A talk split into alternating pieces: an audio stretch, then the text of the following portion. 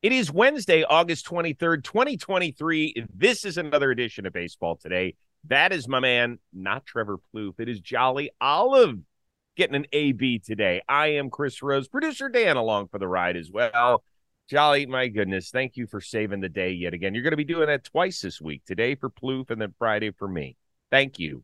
You guys might have to start adding me to like the branding of the I show. agree. I think. I think I'm, you know, I'm, I'm pulling my weight, but now it's like I'm- getting starts over, you know, established players at this point. And, you know, the bench player really popping off. forget about bench. There is no bench at Jomboy Media. Everybody plays a significant role. You've been mm-hmm. crushing it all year, and we're just honored that you grace us with your presence today. So we start, of course, as always, with a little tip of the cap. And we talked earlier in the week about the little leaguers, but I want to focus on one. Stella Weaver of Nolensville Little League in Tennessee been getting it done, and she has as well. She got her third hit in Williamsport. That is a United States record for a girl in a single Little League World Series. She's also a stud on the mound, tops out close to 70. Shohei is her favorite player. We certainly understand why. I love the Little League World Series. Uh, she is the only girl involved this year, but I just think it's a tremendous story, and the kid can ball. No, absolutely. And uh, we had it on in the office yesterday, actually, in the lounge, and uh, Jimmy and Lorenzo were watching it. And I, I don't know a ton about the Little League World Series, so I was kind of picking their brain. Hmm. And uh, I found out that they they bat eleven batters. Yes. Every team does. So the likelihood of this kind of thing happening was even less so this year, making it all the more impressive. So good for her. Uh, whole nation watching, and she's balling out. That's awesome. I love it. Uh, I, I don't have daughters. I don't, you know, I don't think you have to have daughters to appreciate the significance of her doing so well, just like Mo'ne Davis did about a decade ago. And now Mo'ne is an intern in the Dodgers system. Um, so I think it's great. I think it's awesome. I've always loved the Little League World Series. And if there's an extra story or two that kind of piques your interest, um, I think it's great. And that's why she gets a tip of the cap. Keep keep rolling, Tennessee. We start off with my Cleveland Guardians today, who Mm. handed the Dodgers just their third loss in the month of August. But all the talk was about Terry Francona and his pregame comments Tuesday.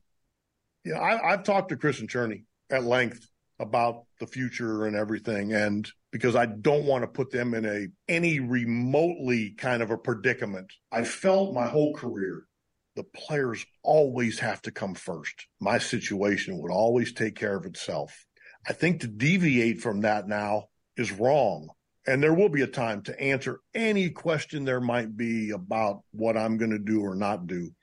I don't think that's now because I don't ever want this. It can't be on me. The other part is I don't want to lie. We've all seen coaches that are, I'm probably talking about college coaches, but you know they're going somewhere. And somebody asks them a question point blank and they go, no. And then an hour later, they got a six year deal. I, I, I don't want to ever be like that. We're, we're getting there. And there's just a time, I think, to do it appropriately. How worried should I be that this is it for Tito?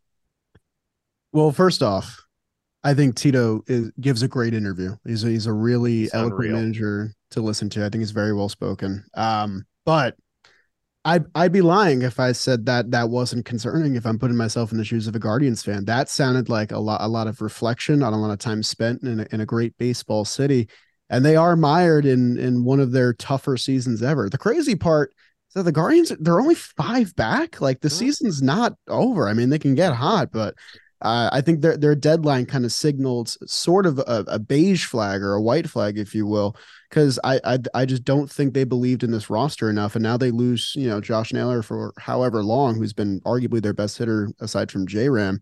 It's tough, man. I mean, they got a big win last night, a win that they needed, and uh, the Twins haven't put that distance, but for Terry Francona to leave, you know, that's a huge part of this team's entire identity. They were so likable last year because he was the veteran manager leading a bunch of kids to uh, unforeseen heights, a, new, a newer ceiling they didn't know that they had.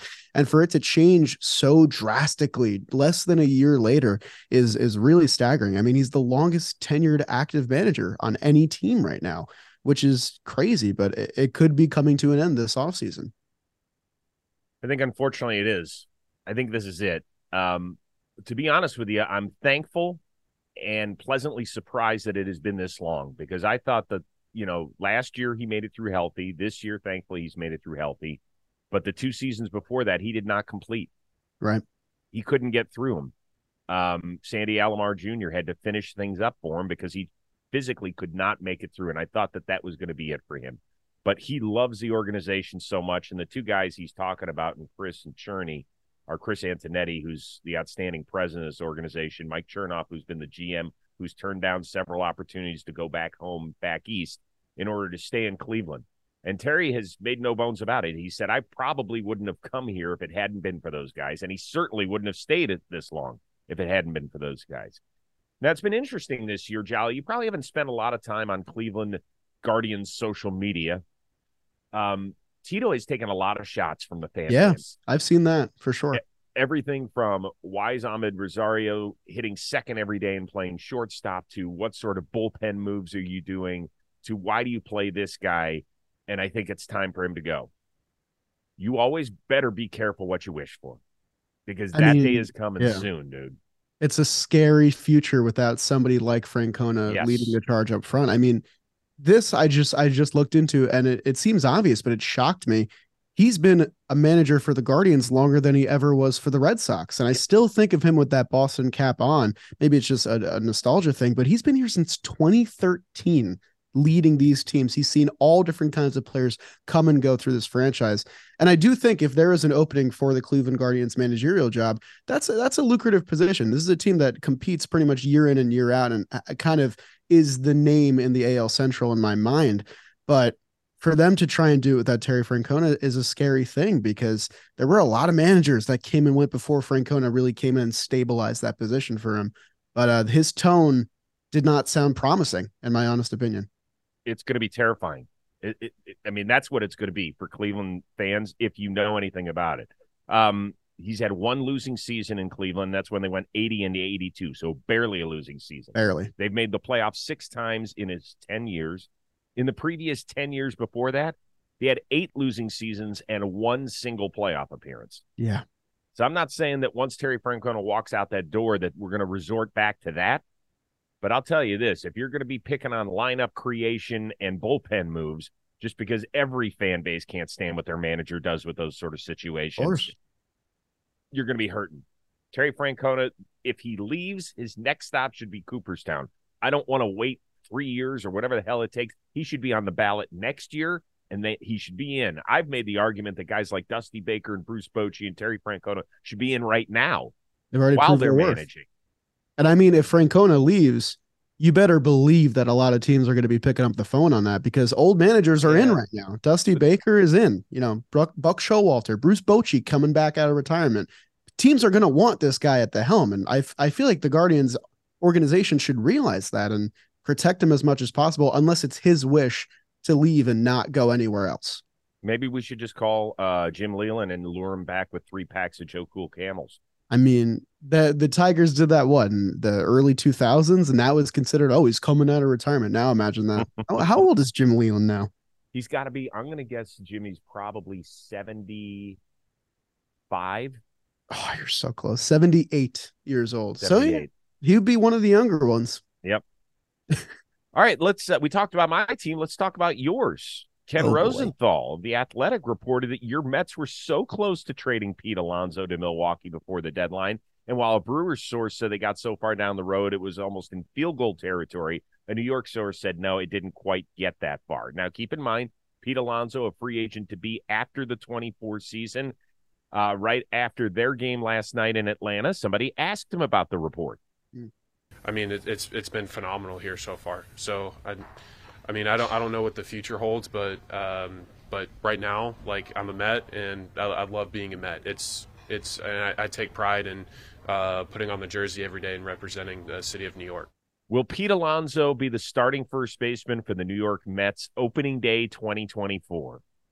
God, I hope so. I mean, I I'm I'm gonna indulge and I'm gonna put on my tinfoil hat for a, a, a second here. I hope that I hope that's okay because you know this, is my do. show, but it's very very obvious that the Mets have been making plays at David Stearns ever since Steve Cohen took over, and I'm sure that the Brewers organization does not appreciate that whatsoever because David Stearns has completely revitalized what that franchise is capable of. They're a winning team every year. They're making the playoffs more than they ever have, and that's mostly because of his construction in that organization for this to get out, I would assume 90% sure that it came from the Brewer side. And maybe they're doing it to paint the Mets in a, in a negative light and, you know, maybe deter Stearns from entertaining such an offer. That's a lot of hoops to jump through. But the point stands the Mets trading Pete Alonso would be a massive mistake. He is on pace to shatter, not just break, shatter every offensive record in our team's franchise history. And for you to be scared of whatever number he's going to get when he hits free agency at the end of next season and weigh his defense and all this, you cannot find a 50 homer bat that easily. Pete Alonso is a special, special power bat. Now, he doesn't have that leading a team into the postseason experience like you can compare to other great hitters of the game right now. But the point stands the Mets lose a giant piece of their identity and a giant piece of their overall output on the offensive side if they let Pete Alonso walk and think that they can construct uh, a better lineup without him, because I, I don't see that path at all. Okay, you didn't answer the question. I think, think he's going to be there. I think he's going to be there. I should have led with that, I guess. No, it was good though. I, I love what you said. Um, you have your heart on your sleeve here. Kind of. I, you know, I remember when we did the draft when we were all together at the All Star game in Seattle, and I think was it Plouffe that had him going to Minnesota or something like that. Plouffe had it. Plouffe, no, Jake had him going to Minnesota. Jake had him that. going to Minnesota, yeah. and it didn't sound totally ridiculous. No, like, I thought that really if the didn't. Mets were going to sell, right? I thought if you guys were going to clear house, that he would be a guy that could actually bring something significant back because he can be a playoff changing bat. No, um, I mean, it makes sense. Perfect sense because yeah. the whole goal was to completely revitalize the farm system, which I think they did a good job of. Very but good job, you can yeah. get a top 10 prospect to drop on top of everything you've mm-hmm. already built. That's very, very enticing. But so is the prospect of keeping Pete Alonso a Met for however long, maybe his entire career. Well, and that's the thing, Jolly, is that there has always been a New York premium. Guys who can handle the city, handle the media. He does it flawlessly. He I does agree. it in kind of a almost a country bumpkin sort of way, but it plays up there. I really I, I think it does. And, and the improvement too, it really shows because I don't think he was ever this graceful with the media during like, you know, his rookie season. He he came up and ascended really quickly. He was a kid, exactly. And I think there's been so much maturing with Pete Alonso as well in the way that he handles really tough. I mean, that same night that he got asked about the trade, Bryce Elder threw at him and got hit by a pitch, and Braves fans cheered, and he had to entertain those questions as well. That's a tough post game presser after a one run loss to your rival. And he handled that one great as well. Right. Exactly. Um, you know, he totally diffused the situation. He goes, "I understand it. I understand why you know boos, cheers happen. Like I get it. You know, they're great. It's a great atmosphere here in here in Atlanta every time I play here. Could have gone a different direction. He didn't. Totally. So what I'm saying is, is that when you are a New York team and you find a guy that can not only be productive but can handle the situation, how many guys have we seen that have been elite players go up there and crumble, crumble? Yeah. So I do think that he ends up sticking. I think that the new leadership in charge there, because I do think there will be some new leadership, will say, "Hey, we've got to hang on to Pete Alonso." You know, with his next homer, he will tie the Mets record for most 40 home run seasons. This will be his third. And essentially, yeah. he's only had four seasons, right? The COVID year, he wasn't going to hit 40 homers in 60 games. So he's basically only had four tries at it, and he's going to do it three times. Like yeah. that. And he, I believe he's third or fourth on the list for most home runs through for uh, players' first five seasons of their career. Up there is like Ralph Kiner, Ryan Howard. And yeah, the 2020 season basically took away 30, 20, 30 of those home runs. So it's that more impressive. And let me finish you with this. He's basically a four win player every year. Yeah. That's pretty good. That's not Paul Goldschmidt, Freddie Freeman type first base level, but it's still pretty good when you're talking about not being able to accumulate anything defensively, and particularly with him. He's not a great defender. Right. So you're talking about a guy who just swings a stick and puts the ball in the seats getting being a four win player, I'll take that. I don't know what that means for free agency, what number that is. We'll have time to discuss that in the off season. Uh, you know, he's going to make up 21, 22 million next year in his last season of arbitration, yep. but I think he's good for the Mets. I I'm happy you still want him, and I I agree with you. I still think he's there. Uh, build around him. Today's episode of Baseball Today is sponsored by SeatGeek. If you have no idea what SeatGeek is, welcome to life from under a rock. Mm. It, you download it on this thing. It's a great ticketing app. It makes buying tickets super simple. More than 28 million downloads has made SeatGeek the number one rated ticketing app around. Did you know there are more than 70,000 events every single day available for purchase on SeatGeek? So that includes not only sporting events, but concerts. Hey, Tay Tay, what's up, girl? Festivals, and oh, so much more. They always want to make sure that you're getting a good deal. So when you're on the app, it's going to be color coded. The seats will either be green, which means you are getting a great deal. Are they the best seats in the house? Maybe they're not on the floor, but what you're doing is you're getting value for your money spent. If there's a red dot, that means just like this, just like a good third base coach, hold, be careful. We're warning you. The seats might look great, but you might be overpaying for it. Also, every ticket is backed by the buyer guarantee, and SeatGeek is the only site that lets you return the tickets ahead of the event with swaps for future dates. Also, we got the hookup. Use the code word today for 20 bucks off your first purchase at SeatGeek. That is $20 off your first purchase with the promo code today. So click on the link in the description, download your app. We will see you at a concert or at a sporting event near you. Nicely done. Meantime, we move on to the fiasco that has become the Chicago White Sox this season. About an hour before yesterday's game, yet another loss to the Seattle Mariners, those hard charging Mariners. The White Sox dismissed executive VP Ken Williams and GM Rick Hahn. You more surprised it happened with six weeks to go in the season, or what took you so long? I am 1000% on the other side of that question. What took this organization so I mean, we know what took it so long. It was Jerry Reinsdorf not Right. you know, admitting to cut ties with his mistakes. These are two guys that, you know, I, I can't speak on a character. I've never met them. I'm not going to say anything like that. I'm going to speak on results. And the fact that these two gentlemen held their jobs for so long with so many years of futility and mediocrity. I tweeted this uh, on August 7th, so a, a couple weeks ago. Rick Hahn has had the general manager job in the White Sox organization since 2013. He had a winning percentage of 457, so well under 500. He had one division title in 10 years, two winning seasons. One of them was 2020, so one winning full season, one playoff berth outside of 2020, no playoff series wins, and six consecutive seasons finishing in fourth or fifth.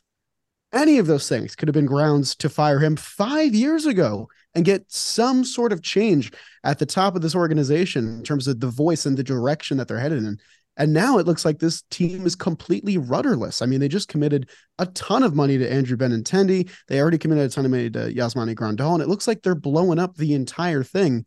Not to mention the face of the franchise, Jose Abreu, left in free agency. It's just this is a, as dark of a time as I can recall for this team. You know, two years removed from dominating the American League Central to sewing it up halfway through the season and saying, "Okay, we got it. We can cruise for the rest of the year." I don't know how this happened so quickly, uh, but change is necessary. So I'm glad they at least took the step in that direction to get someone else in a position uh, of power.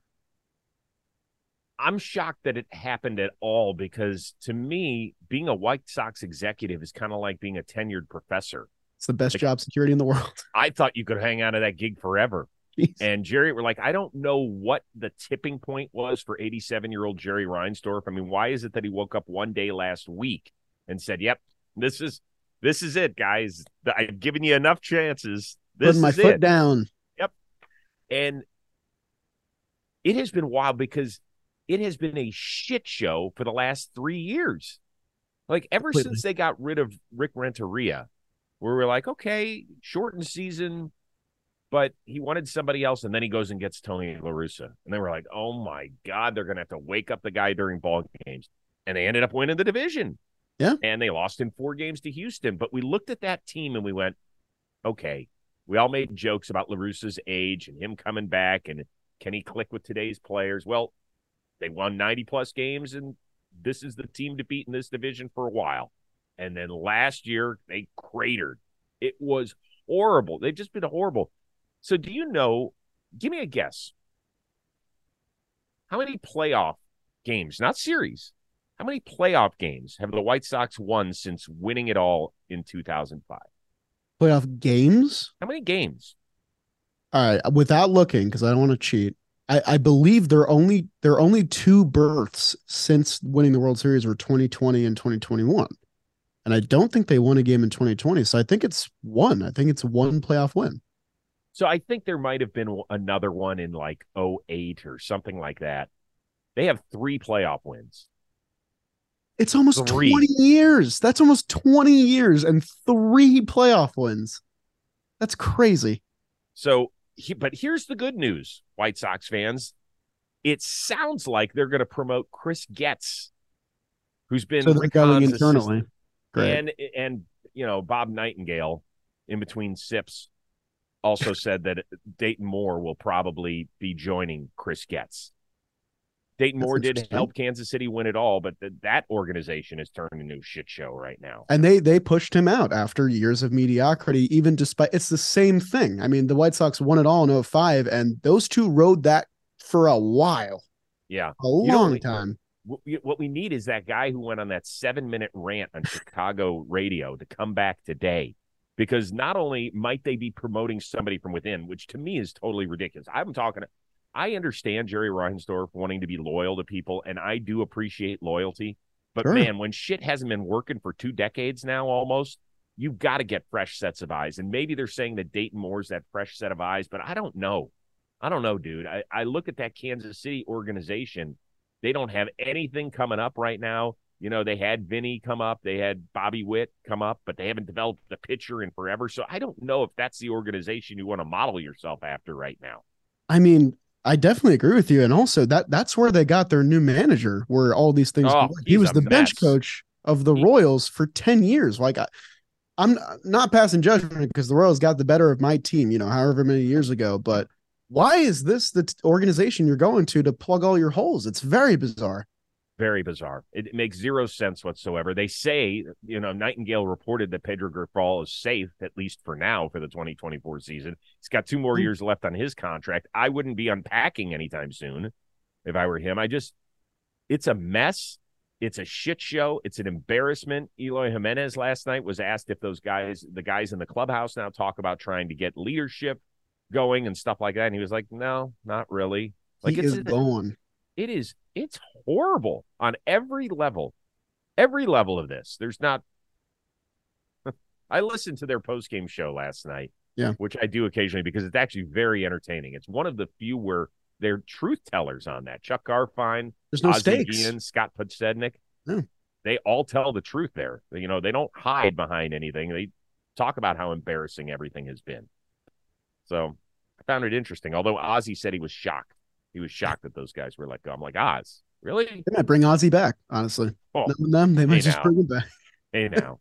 uh quick one on Mike Trout. Uh he returned uh Reds do beat the Angels yesterday in his uh non-triumphant return and first appearance since July 3rd when he broke his hamate bone on a swing.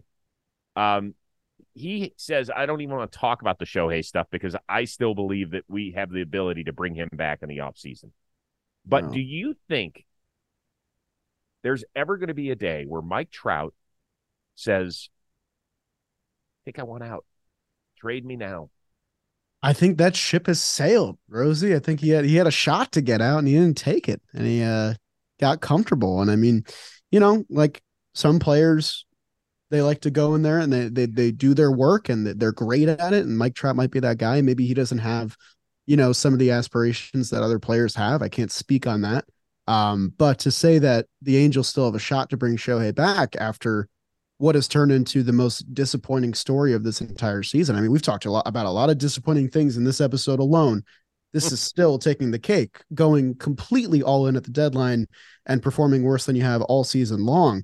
For Shohei to come back, I fully believe it would take a miracle because what what is the future of this team now? The future was not great to begin with, and then it was completely dismantled to try and make a run this season. And now they're four games under 500 and they're 10 games back of the third wildcard spot. It's done. It's over. The Mhm. season is over. And I mean, they got hit with some tough luck injuries with Ohtani and Trout, who came back last night. They're both back now, but it's too little too late, man. I, I, I think Mike Trout, I don't see him leaving anytime soon. He might be an angel for life, but even if that sticks, I don't see any light at the end of the tunnel for this team. I wonder if he goes into the office of whomever is in the leadership role moving, you know, moving forward. I don't know if that's Perry Minasian. I don't know if Artie Moreno's the owner. I don't know who it is. So let's look at some basic things. He had another injury plague season. Now, granted, this was a freak accident. It happened on a swing. For sure. Um, he still has $260 million owed to him. He's getting 37 million a year over the next seven years. And he's now in his early 30s. I don't know. It, if you want to rebuild your farm system, you can eat a lot of money and give somebody Yeah. like Trout. I mean, that's a really good way to start, you know, Do- sewing up do some mistakes that you made. But do you think that he wants to? Let's say Shohei leaves this offseason. Do you think that that's the last straw for him? That he, because he understands how talented. the- I'm sure the day he saw Shohei in 2018, he was probably like, "Holy shit, we're gonna we're gonna get back in the playoffs." And if they make it the entire six seasons with Shohei here and not sniffing the playoffs, do you think that that's the tipping point for him?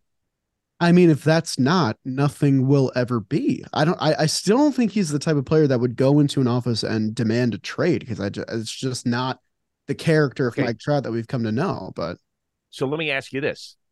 Would you look at him differently if he doesn't go in and ask for a trade or if he does? oh, I would look at him differently if he did because I fully expect him not to because I think he's going to ride out this deal. And also, this deal is so massive that it's going to be a really difficult trade to Yes. even orchestrate in the first place. Um, but I would not blame him at all if he did request a trade. I'm not. I'm not saying that. I would say. I would say that I would be definitely surprised. But if the Angels went that route and they, they called this season a wash and Shohei walks or whatever, that's a great way to start rebuilding because that's that has to be the plan. I mean, they've made so many peculiar decisions between drafting only pitchers last year and then trading, you know, half the guys they drafted last year this year and buying in on a roster that's performing worse than the roster they had in the first place. It's just there's no there's no direction. We've talked a lot about direction this baseball today episode and this team is uh, it's a ship without a sail. I don't think he asks, but I would love to see him ask. He might wanna see don't him in the know. I don't playoffs, think it's I just- crazy. I just don't trust this organization, man. I've I've had it. I've had it. I've given you everything I can give for a fan that is not that didn't grow up an Angels fan. I've tried. Mike Trout to the Orioles. In the meantime, the Yankees have dropped nine in a row for the first time since 1982. 1982. Holy smokes, it's been 41 years. I was 11 last time this happened. So, do we have anything fun planned here? I mean, Rosie, the last time the Yankees lost nine games in a row, you were getting your first kiss ever in your life, right? Is that, that was is that too optimistic? Too soon? Uh, I went to an all boys school. I was I was a Ah. little later down the road. Uh, it took me a while to get going. Let's just say I finished very strong, but it wasn't it wasn't. yeah, I think you're doing there. you're doing all right now. Yeah, you know, yes. I will say I'm going to give credit to the Jomboy Media office because I, Oh. I I do firmly believe that in spite of probably the worst season that many of these people have ever seen uh, in their time watching the Yankees religiously, I think a lot of them are handling it well. They understand the circumstance. They can laugh at it because it is completely ridiculous what's going on. Um, I think I think there's a lot of good grace in the office right now. Some people are taking it a little tougher, but I think they're they're really banding together and they're uh, they've got some Very camaraderie nice. going. Very nice. Yeah. Um, do you even know who was in the World Series in 1982? you know, if you ask me 84, 86, 87, I might be able to say it. 1982? Yeah, Oh, it's not the Yankees. definitely was not the Yankees. It's not the Yankees. Oh my god. I I'm kind of embarrassed that I don't know this. Well, wait a second. How old are you? 24? 24. What year were you born? 99, 98? 99. Yeah, 99. Yeah. So, it, I mean, Oakland A's. It was the St. Louis Cardinals beating the Milwaukee Brewers. Would have never got the. Brewer side of that. Never. I think that Paul Molitor at the time set a record for most hits in a World Series. What a I think stud. that was yeah. That was a uh that was quite a season. Yeah, Bruce Sutter finished it up on the mound. Uh Milwaukee, that was like one of the first times. I think I remember their whole lineup. Uh Cecil Give it to Cooper, Cecil Cooper at first, Jimmy Gantner at second, Yount at short, Molitor at third, uh Ted Simmons, behind the plate. Yes. Um, Ben the left. Um, Larry Big Hisle, center. huh? Big one in center. Uh, Gorman Thomas. Yes. Um, Larry Hisle was their DH, and who was their right fielder? Who was their right fielder? You want it? Yeah. Charlie Moore. Charlie Moore. We love Charlie Moore. Come Okay. on. The rest was pretty good though. That was really good. I was I'm very impressed. Yeah, yeah. The Brewers, they were fun. Harvey's Wallbangers.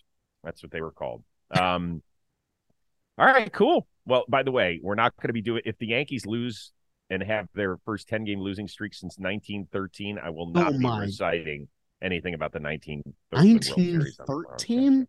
Yeah. There's legacy on the line tonight. My goodness. Yeah. All right. Um, Jolly, as always, we appreciate it. You'll be back on Friday's show filling in for me. You and Plouffe will go do a little damage on that day. In the meantime, Plouffe is back on Thursday. Uh, for those of you that like to join us live on AMP, check our social media. I'm still not sure exactly what time, but probably looking at about 11 a.m. Eastern. We'll see. We'll see. So We'll for our one of a kind producer, Dan Rourke, and the uber talented, and I don't say that lightly, Jolly Olive, I am Chris Rose. We will see you Thursday on Baseball Today.